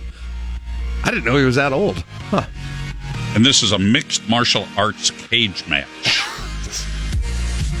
Again, they will get... I mean, it's going to be like a car crash. Everybody's going to want to crane their neck and see what's happening, but... I just don't. I don't think they're actually going to go through it. Demolition derby type thing, right? But Zuckerberg says, I guess they they both say it's happening right now. August twenty-sixth. That's the day that uh, he was talking about.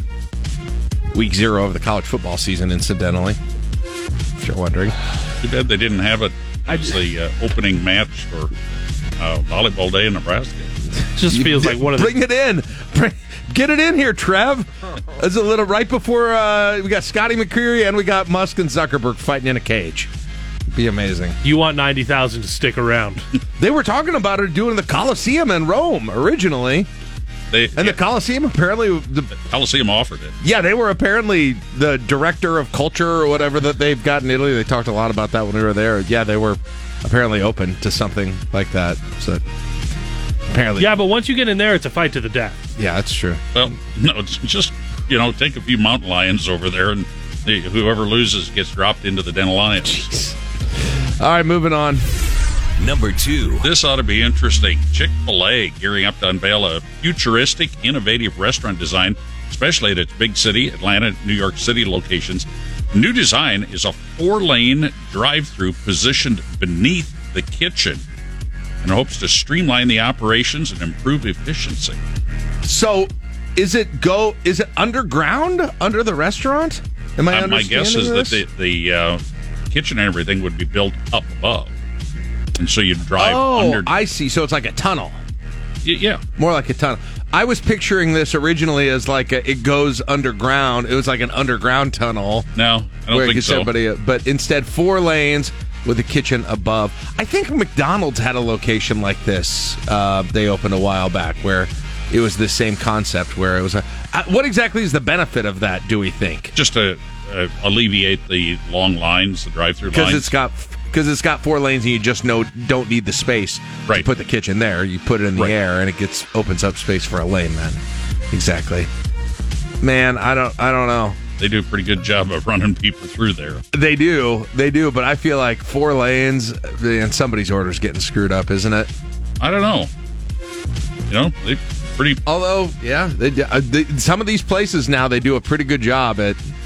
at uh, being incredibly... Uh, the drive-through efficiency for a lot of places has really improved over the years. And some it really, really And some bad. It has not. Yes, yeah. that's...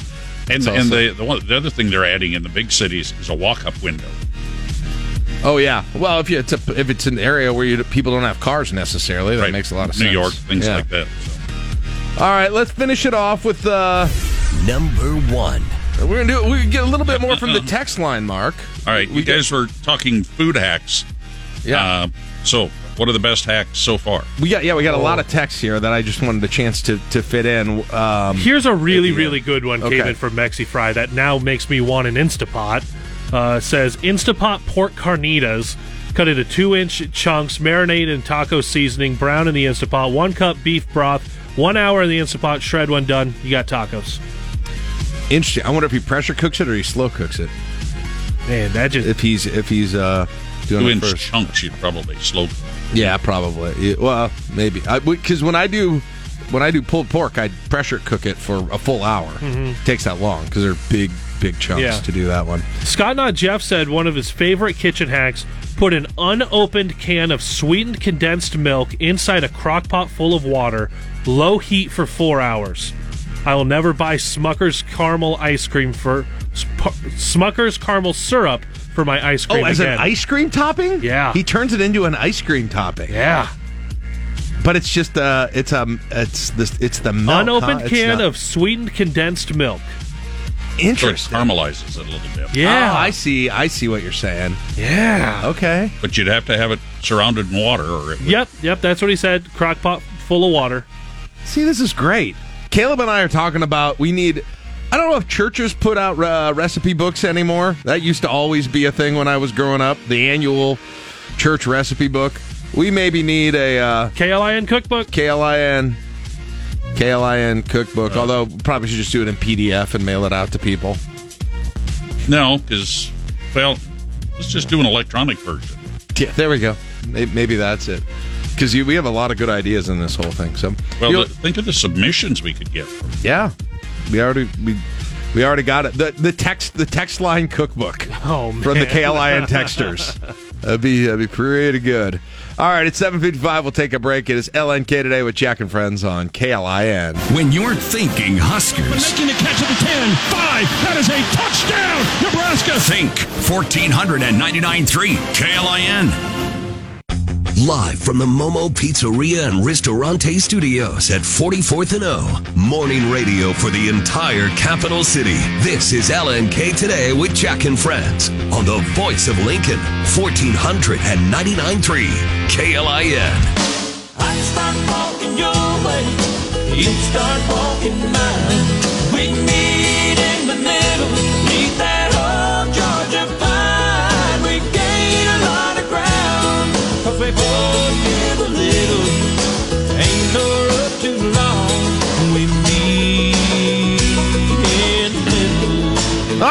curious uh, how our, our guests, uh, what our guests go to is, since we started talking about your uh, your go-to, your specialty, the thing you probably make more than other people do to eat, uh, uh, or you might be particularly good at. And it's always interesting when you've got young kids, right, as you can attest to, Caleb. As well, Tim Haruza's probably got something bohemian from Tim, from up there in Orange. Well, like Tim, what do you what do you find you you and your wife obviously very busy, little kids, of course. Like, do you guys what's what's the go to in the Haruza household? Uh, for you know, hey, that is actually pretty good, other than just microwaving oh, chicken nuggets. Right now, Jack, honestly, it is chicken nuggets and mac and cheese. Like oh, I don't, man.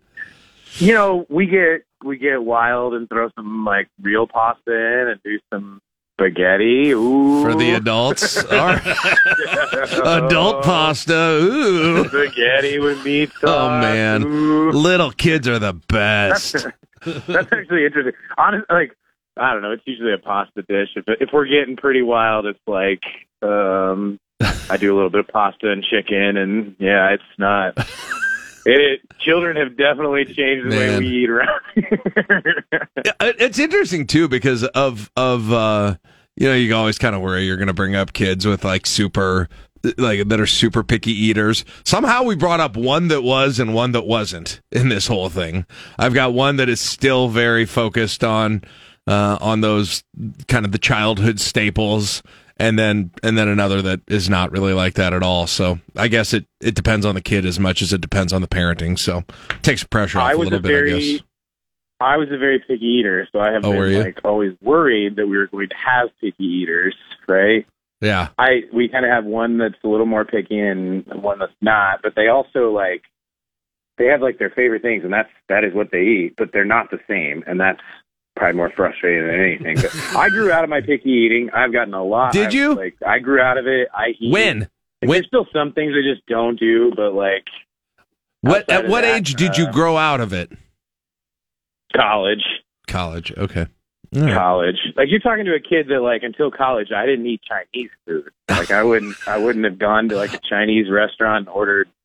Like American Chinese food, I wouldn't have done that. Like, wouldn't have There's gone to Panda Express until college. So. I'm amazed how many people have stories like that. That they're, that it's not a taco jack. Yeah, that they're no like way. They're like I never had I never had like certain completely normal things until I was much older. Like Chinese food's a good. A good I didn't example. eat my first salad till I was twenty-eight. Stop. Are you serious? No, for real. You didn't have a salad? Summer of twenty nineteen. I just nope, nope. If, if, if, if it is, yeah, if it's leafy, it does. It, it can go on a burger. You want you want my onions? You want my tomatoes? It can go on a burger. Right. It can go in a taco. All right. Yeah, like uh, there's always, it's always there are always those certain momentous things like you've passed like you've passed the level, right? Like a lower level would be yes, like American Chinese food. A higher level would be some sort of a seafood level, right? Have you passed the seafood level yet, Tim? Uh, see, I've tried. I have tried. I have tried seafood. I've tried all types of seafood in different settings. I do not. That is one that I still just I'm not. Fish, fish don't breathe air. Let's leave them in the water where they where they deserve to be. Uh, no, I'm not a fish person. That's nope. That's like with me because there are foods. A lot. Of, there are some foods that you want to like, right? Because you, you but you can't. You know, maybe fish because it's just for social reasons and you know because it is healthy. Um, but like for me, I have always tried so hard to understand the excitement about sushi. And no, and, and I'll get renewed about every year to try it, and then I'll get there and I'll try it, and I'll just be. And it's not even that I'm prude about it being raw fish. It's just I'm like that's eh, not. It's just not tasty, really, is the thing. And pe- people Same. go nuts about it.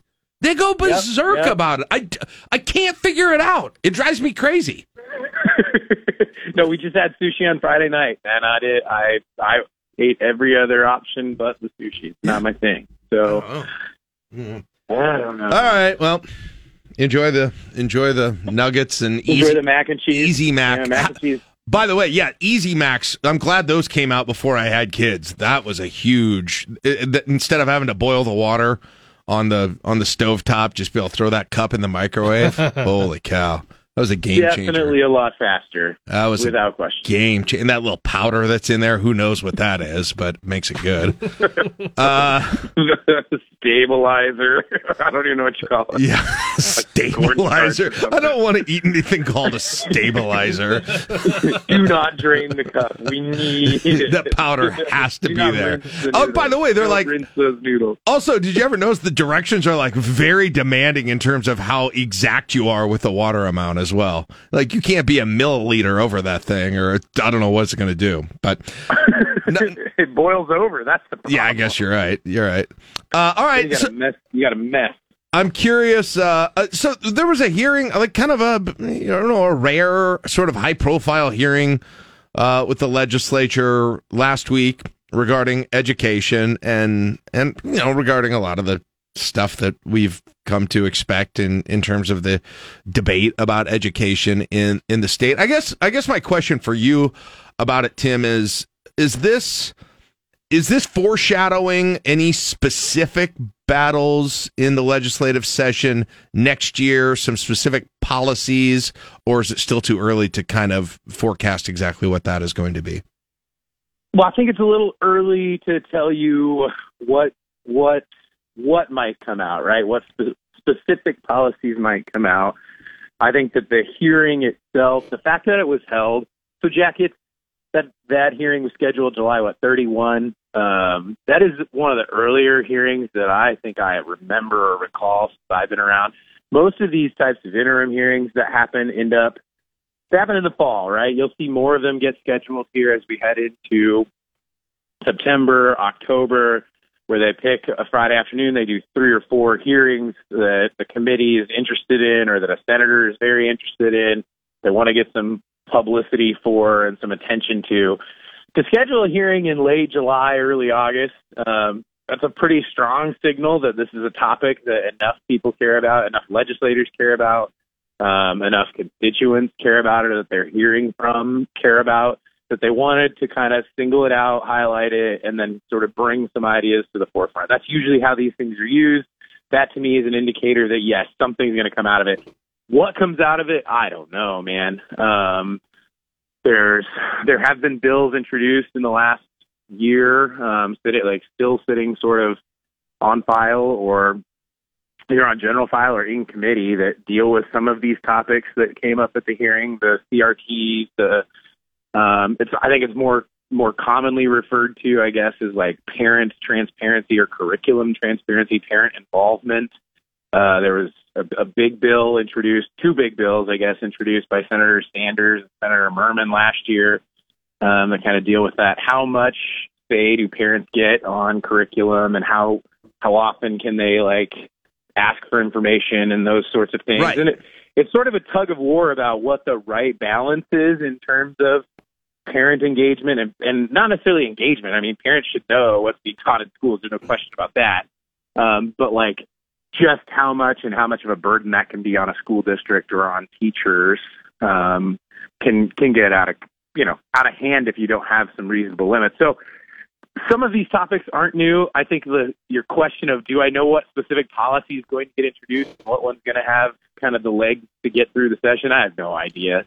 Yeah. There was Um, there's a broad array of ideas from constituents and from other, from testifiers and the different things that um, comments from senators and those sorts of things that, you know, it could come, it could go any direction um, over the next several months. And, and at the end of the day, Jack, it all comes down to who's going to prioritize it, who's going to make it their focus, and how many votes do they have? Yeah. I mean, on some of these things, it feels like you don't even get down to policy because there's just so much disagreement. There's no like agreed upon set of facts that, in terms of what's exactly happening in schools or not happening, right? Well, I think that that seems to be the real sticking point for a lot of these conversations. You know, I've sat down with several senators and had conversations about it. Um, I think the real question, and even they will tell you sometimes, like, well, I hear this is happening, yeah, or I've heard about this. And then you try to run that down, or, right, you know, you an administrator, you know, a senator tries to run it down and calls the administration and asks, and you get a pretty, you get a very plausible and reasonable explanation for what the story is and why it's, and the fact that the story is it's a game of telephone, right? I heard so and so had this happen at their school, And at the end of the day, that's not that's not almost that's almost not always it's almost always not exactly what happened, right? There's a lot more nuance. There's a lot more details that have just been flushed out of the telephone game, and so some of that makes it really difficult because folks approach the issue and the question of what's going on in schools and how we address them with different facts, right? And it's not necessarily untrue facts, but it's, you may be missing the missing the whole. You may be missing the entire picture.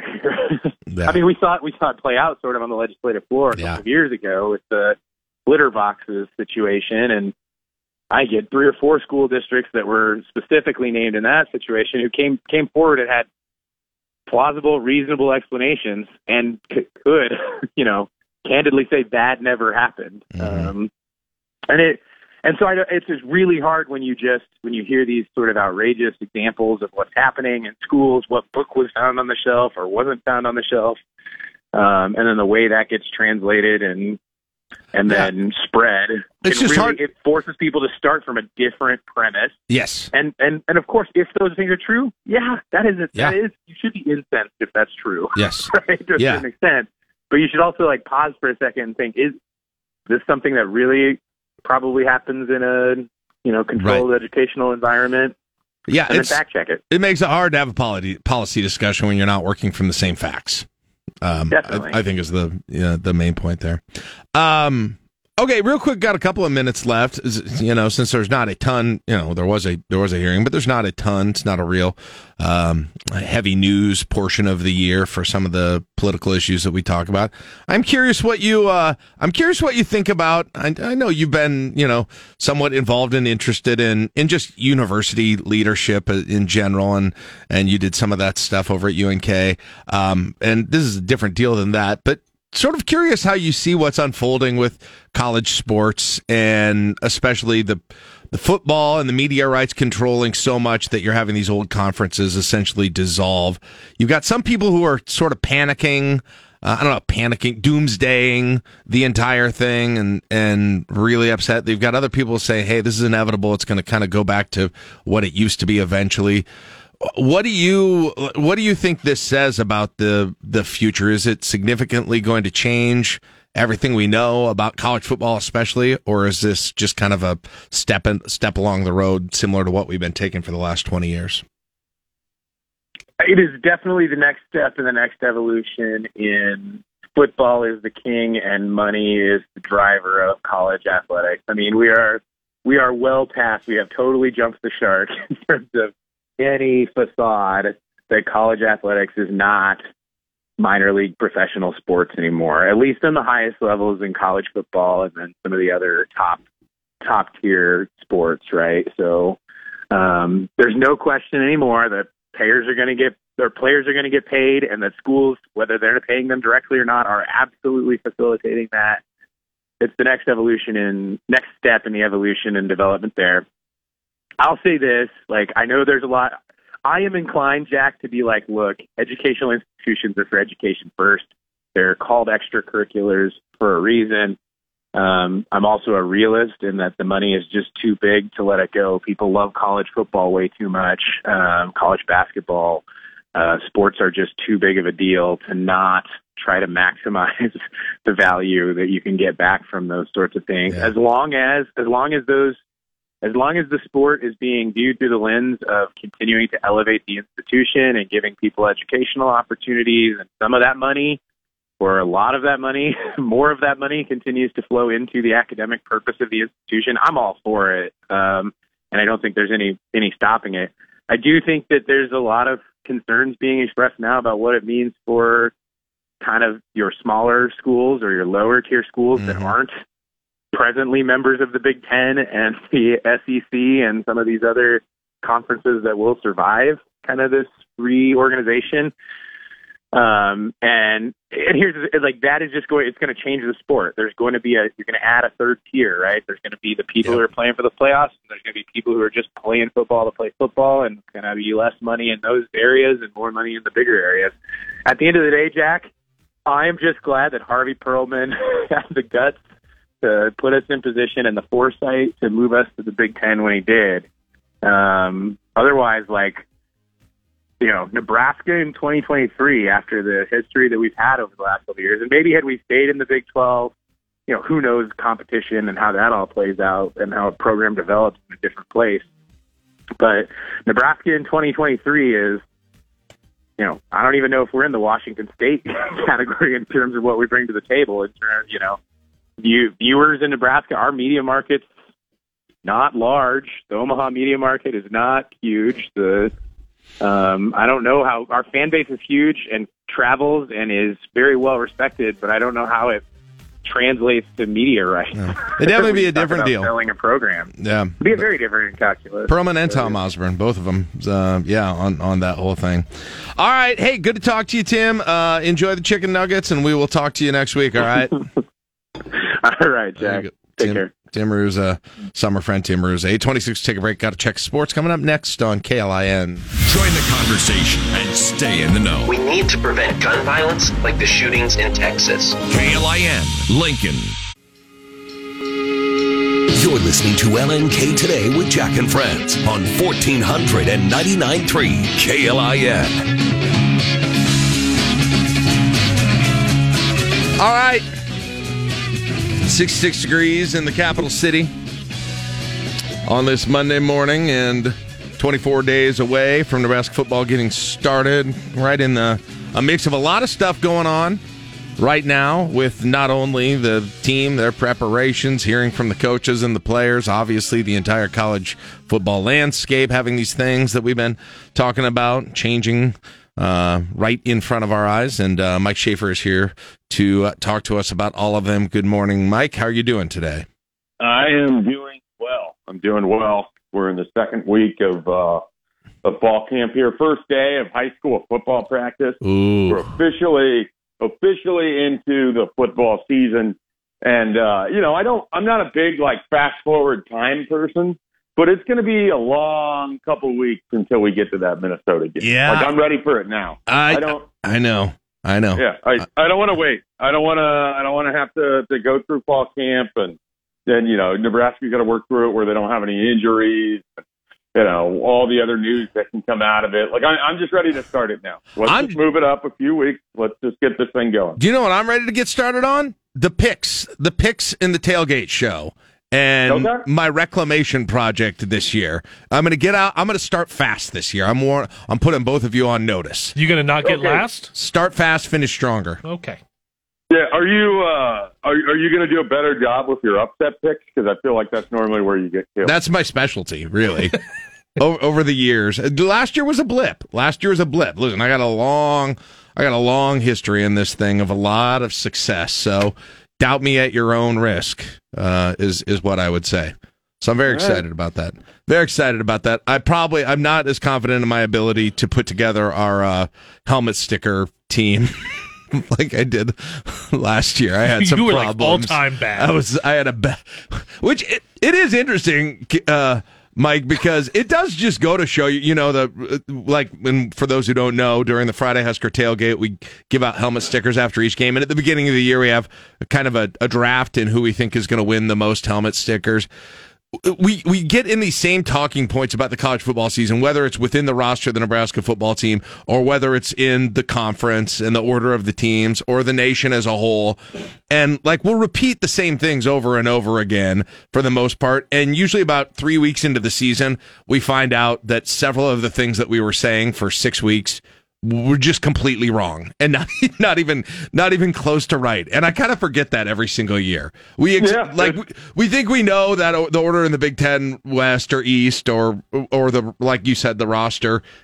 We there are things we are saying right now that are one hundred percent terribly wrong. Yeah, I mean, we were an enterprising uh, enterprising people. We would have a segment called Fall Camp False Sense of Security. That's true. That's true. Yeah. False camp sense of security. False, I don't know. Yeah, I, I get it. No, I get it. Something like that. You got to work on but, that. But no, I mean, that's that's one of the things, and it, it spring balls this way, too. We think we know a lot of things as it relates to the Nebraska football team. Um, and it always is kind of comical because there's only so much practice the media gets to watch. Usually about when you add it up over the course of the year, uh, we get to see about one hundred minutes of stretching. Yes. And inside that one hundred minutes of stretching, there's uh, generally some bold proclamations that get made, and you know they don't they don't come to fruition. And then you're basing a lot of it off of coaches, and sometimes you know they're not trying to be deceitful, but they might say things that uh, lead you in a direction and away from another direction. So you, you just never know. I mean, I I won't fall for the Brian Westbrook talk again as it relates to Ramir Johnson. So hopefully Matt Rule never says the name Brian Westbrook. Yeah. Uh, when talking about Ramir Johnson, because I went uh, I went hard for that one last year. Yep. I took Ramir Johnson over Anthony Grant. How did that work out for? Yeah, him? You're right. That would be a that would be a fascinating segment. All the things we believed in August that now seem completely laughable about all kinds of things relating to to college football. Uh, by the way, uh, D- Jerry DiNardo said on the Big Ten Network, said it's the best Nebraska's offensive line has looked in years. Just F Y I. So all right, um, I'm gonna I'm gonna do this real quick because I do this on every radio segment that I have when okay. Jerry DiNardo comes up. Okay, why do we pay any attention to him? Why? Uh, former this coach. Is a guy that, this is a guy that a couple years ago, I don't remember which team, was talking about players that didn't even practice. And he was talking about how good they looked out there. Mm, yeah. I mean, so, like, we give a lot of credit to a guy who is a worse coach than Mike Riley. And so why are we doing this? I, I go on this crusade every year. Jerry DiNardo, like, rinse and repeat, same thing says about Iowa every single year. No one has harder practices. They bust out the two-by-fours with nails, and they start hitting each other with them. Like, I mean, this is just what he sounds like every single year, and I just don't care what Jerry DiNardo says. I would feel better if he came out and said Nebraska's offensive line is the worst he's ever seen. Legitimately. Uh, well, you know, it. I, and I don't. I, I that whole those whole camp visits. First of all, I I question how much you can take away just from one practice. Attention. When those guys are wandering around, they're usually on their phones or doing interviews or whatever. So, I mean, I I highly doubt that Jerry DiNardo has a clipboard out and is writing down notes during the middle of Nebraska's practice. Yeah. And it, I will never get past the fact that he openly talked about players that weren't practicing. uh, I, I wish I could remember which team and which players it was. I think it was Wisconsin. He was talking about a guy that got drafted in April. Yeah, how well, good he looked at practice. Um, he also they all, it was also interesting too. The first thing they mentioned about the defense, the strength of the defense, was the defensive line, uh, which has gone completely counter to what most of everyone else is is thinking. But nonetheless, well, you know, well, like I said, nobody knows right now on yeah. on any of these things. Which, uh, like. I wonder, so many of the assessments that I'm hearing of of Nebraska, especially from Nebraska fans, are just like, I just don't think this team has enough, you know, has the talent on it. You don't have, you don't have top, you know, you don't see a lot of all big pre preseason, all Big Ten selections. You don't see a lot of guys who are projected going into the draft next year. And, and it's true, but I especially look at the offense, and there's just so many guys where they're in weird circumstances where they're coming off an injury or they're coming off a transfer or they're coming off of being away from football for a year. Um, that I just, I feel like genuinely, I I know we talked about this, but I just don't know where the, the talent level is. And I feel like I'm not going to know until I see him play a few games. Yeah, and the hard part is we don't know how it meshes up with what the coaches want to do. So, yeah. I mean, there might be someone that's supremely talented, but he doesn't fit into what they what they want. So I, I think it's fair to wonder where the talent level is. I also think it's fair to acknowledge that they've had more than enough talent to win six games each of the last however many years. I haven't done it, five, six years now. So um, part of me, you know, I, I understand that conversation, but it, I frame it more in that they've underachieved so much that people have gone so far to, to think that you have to have this talent-laden roster to win six games. That's not true. Yeah. I mean, they, they just need to show up and take care of business. And they're going to be able to, they have assets. Like, I mean, that's the thing. I mean, Nebraska has underachieved these last few years. So I, I feel like the talent isn't so much uh, a concern to me. It's how they're utilizing that talent. It's are they getting the most out of it? And then are they, you know, playing just one team, the team across from themselves, or are they also having to defeat themselves every week too? And so if that's the case, then it could be another long season. But I don't, I don't get the sense that that'll be. And then go back to the defensive line thing. Really intrigued by a number of those young guys on that defensive line. I, I think that, you know, Kaylin Lenhart Prince uh, Umami Ellen, those two guys, Prince Will, Umami Ellen, um, you know, those two guys are, are going to be really sort of interesting to how quickly they emerged this spring. And, you know, around here, we're not used to freshman defensive linemen making big impacts. But I, I wouldn't be surprised if, if these guys have an effect on the season. Yeah, I think the thought, I mean, the thought, I, I, maybe Prince Will, I'm not sure as much if it was about Lenhart, but it was just kind of about size, right? And I know there's been a lot of stories now about how some of these guys have bulked up, but I think that's what I keep hearing about those guys. And, and I'm not sure if they're where they need to be. And, and again, to be honest, Mike, I don't, with this defensive scheme, with those kinds of positions, I don't even quite know what kind of players those are exactly at those yeah. those end edge positions. Are they more like, is there a little bit more of a linebacker essence to it? I'm I don't know. Is my is my true answer to well, that? And and the, the tough thing is we don't really have any idea how Tony White wants to use them. So how they get used against Minnesota is maybe not how they're going to get used against Colorado, which is not how they're going to get used against Louisiana Tech. You know, yeah. a few weeks after that. So it's just a you know different teams. That's part of this this whole coaching staff, and Scott Ross talked a lot about this too, so it's not like this is a revelation. It's being able to mix and match relative to what you're playing. I mean, that was what Eric Shenander was trying to do. That's what Tony White's trying to do. That's when Marcus Satterfield talks about how they have a positionless offense. I mean, he's talking about how Janaira Bonner might be lined up at fullback, tight end, and split out at wide receiver all in the same game, just based on what the call is is for. So I think they really believe that they're putting together a team of football players, but not necessarily in any sort of pigeonholed uh, position sense. And that's that's hard for us because we like it to be orderly. We like when we talk about it, we like you know to be able to say that we know Cameron Lenhardt's an edge and not an interior guy or not playing linebacker, right. But he might play all three in, in any given defensive series. So right. We we sort of have to change the way we think about it in order to talk about it. Yeah, all these positions have slightly different names, or even if they have the same name, you're not sure if it's the same role. You know, they were talking about uh, Isaac Givert, the rover position, right? And yeah. there, you know, there's also two safeties in addition to a rover. Isaac and Isaac Givert was more of an outside linebacker last year, and I think this is more of a safety type position. But in honesty, in all honesty, Mike, I don't really know. Right, yeah. exactly what exactly what his role is going to be. Which, by the way, he is the new. We saw we heard guys being mentioned over and over in the spring, and it seemed like, oh boy, you're hearing a bunch about him. That's definitely Isaac Givert for the fall. I've noticed. Oh yeah, and I uh, I'm excited for him. I know that you uh, you're very familiar with the the Givert family and, and what they've accomplished, obviously with yeah. with Luke and everything, and just how good of high school athletes they were. So I'm not surprised that Isaac has emerged. But you were you were talking there, and it. It gave me kind of a scary thought. I don't know that I'm prepared for Friday when when Bruns is driving the caravan of us back to back to Lincoln for how many different reporters are going to be like taking video and highlighting how the defense works. And then, you know, like we're on Twitter the day after a Nebraska football game. It's just going to be this like run through film section. Yes.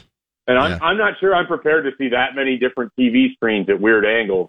Uh, as they as they attempt to make their point on slow motion replay. I'm thinking about going b- back and watching some mid um, mid twenty tens Rocky Long era San Diego State to to become familiar with the the con- not, concept.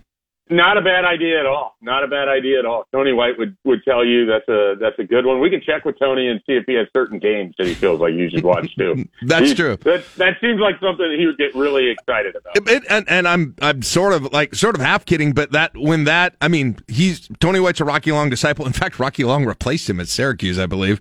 Um, but he's a Rocky Long disciple, and uh and.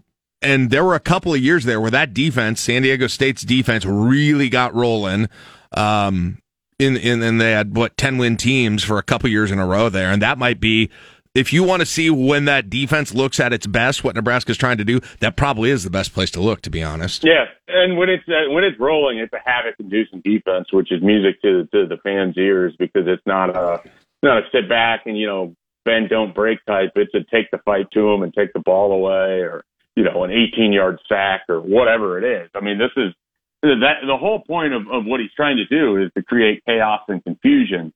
And so I, I'm excited more so than the offense because I think the offense is going to be pretty traditional. I'm excited to see what Nebraska's defense looks like when it's at its best because I think they have some interesting guys in that Isaac Givert mold that can kind of play a, a linebacker or a safety role, and you can sort of move them around, and then you have blitzes coming from different different spots. I mean, I, I don't know. This is the sort of stuff that gets me fired up, mm-hmm. but largely just going back from the N C double A video game days, you know, bringing that three three five. You never know where that pressure is going to come from, Jeff. Yeah. Yeah, the, uh, that's what they keep saying. That they g- give different looks. You know, it's difficult to figure out how to block, all of those sorts of th- things. And I, I'm just uh, the defense, as as I just kind of went on and said, how the offense is so many unknown quantities um, because of different reasons. You've got a lot more known quantities on the on the defense, from Hartsog to Buford to Gifford, although he's playing a different position, to Newsome, right? I mean, even the guy, even the Ty backups. Robinson. Yeah, Ty, Ty Robinson, Reimer, uh, Henrich. I mean, you've got, there's kind of a weird, I don't know. I'm not saying this is going to be a top ten defense, but I think what I am saying is if Nebraska has a really good season, it's going to be the defense that's significantly carrying them, and they're going to turn out. The scheme is going to be difficult for people, and you're going to have a bunch of guys who really do have a lot of experience who are probably a little bit underrated. Uh, yeah, and the best overall. part that Nebraska has going for it is that, you know, week to week, teams are going to go from preparing something a little bit more traditional to then they play Nebraska, and you got a week to, to yeah. figure out what they're going to do in that three three five. I'll add this to what you're saying about some of the experience on defense. If Nebraska comes out and they play well defensively, I think you can look pretty pretty keenly on Luke Reimer being a big part why. Like I, yeah. I think Luke Reimer has in him the sort of year that JoJo Doman did in twenty twenty-one. Like, I think he could be that kind of player. It's, it's, I agree with you. It's weird because I feel like, and, you know, it all depends on who you're talking with and who you're listening to, but I feel like he's kind of been a little bit forgotten, at least until he went to media days. He got a little bit more attention, but I feel, and I know he was injured last year, and so kind of take, took away the recency for a lot of people, but he's sort of glossed over a little bit on this defense, I think, yeah, sometimes. Absolutely. And, I mean, he's got his own sort of impressive game. Just go back to his kind of the, the emerging on the scene, that twenty twenty game against Northwestern, where he like racks up eighteen tackles, he's flying around the field. I mean, I think if the, the defensive front can keep him clean, Luke Reimer has a chance to have a really, really nice year. Definitely the best ever Lincoln North Star player to play for the Nebraska football team. Oh, okay. So that sounds like that would be a pretty good top that's, five for you someday. There you go. No, it's a good article. You get some clicks for that. Go uh, top three oh, from every, every high school in the state. I don't think I have the extensive knowledge to do that. Like, I just don't, I don't, uh, I don't traffic enough in it. Yeah. Like, mine would be so much based on recruiting. That's true. And then it'd be like, I'd be like throwing in like Micaiah Slade for Northeast, and people are like, uh, this guy played in nineteen eighty-five, and he did this. And yeah, I'm, and then I'm I'm just out at that point. Like, yeah. I, I, I don't want to be in those arguments anymore. I'm trying to avoid that. Okay, all right. North Star's not even twenty years old either. Right. I mean, they, I can only I can probably only think of a couple other guys who. Uh, I think you start with the uh, what is it, Bulls? They had that whole family were quarterbacks, and they all went down to like Northwest Missouri State and dominated down there. Yeah. Yeah. Uh, Oh, they had a wide receiver that was pretty good a few years ago that went to North, or went to Kearney. Um, um, Mike Minner's son went there. Yep. That was a that was the thing. Austin for a while. Rose. Austin, yes, Austin Rose. He was on the roster for a long time. Yeah. yeah. North Star talk. Let's, let's talk about some old high school names. uh, that's a different. That's a, that's a different level of of sports. What fandom. You guys like that East baseball going for a natty? Nah, Navigators football go. Yeah, how about that, Mike? My alma mater, my, going for uh, going going to try and be the uh, best baseball team in the entire nation right now. Your thoughts? Uh, that would be really cool. Be yeah. great for a Lincoln East program that's had an outstanding spring summer. I mean, talk about uh, talk about kind of just doing everything you set out to achieve in, in half a calendar year. Yeah, as a you former baseball player, how about extending that? You, you got some of these guys who are starting ready to go to college, and they keep pushing their season back another few. I always wonder that about the Little League World Series kids, right? In some of these places, they're they're starting school eventually, and now they, they actually have it there, uh, and they yeah. get to go to North Carolina. I would imagine there's some like college coaches that are just kind of like, eh, you know what? It wouldn't be the worst thing if they got knocked out. yeah, maybe, maybe. Well, it's been it's been cool to uh, cool to watch them, and it's been a long it's been a long time coming for really any high school in Lincoln in that sport. All right, good to talk to you, Schaefer. Appreciate it. We will uh, jump back on next week. Have a good one. We'll be uh, reading what you have to say and talk to you later. All right. All right, sounds good. Have a great week. Can't completely rule out a spotty shower or two into the afternoon and evening hours. And then late tonight, more scattered thunderstorms re-enter the forecast. For the Channel eight Storm Alert team, I'm meteorologist Malcolm Byron. You're listening to L N K Today with Jack and Friends on fourteen ninety-nine point three K L I N. All right, thank you for all your uh, your uh, food hacks today. Got me some ideas for uh, going forward, maybe a little something new. Uh, I want to thank our guests as well. Mike Schaefer, Tim Haruza both joined us today. Tomorrow is a Tuesday. That means Joe Jordan. And we're also scheduled to have a visit from John Baylor as well. That's coming up tomorrow on the show. And a little bit later in the week is Request Line Friday. We've got an early d- decision on a theme this week. We are going cover songs. Songs by artists who are not the original artists of those songs. So pick some that are going to surprise us. Maybe we haven't heard before. That'll be a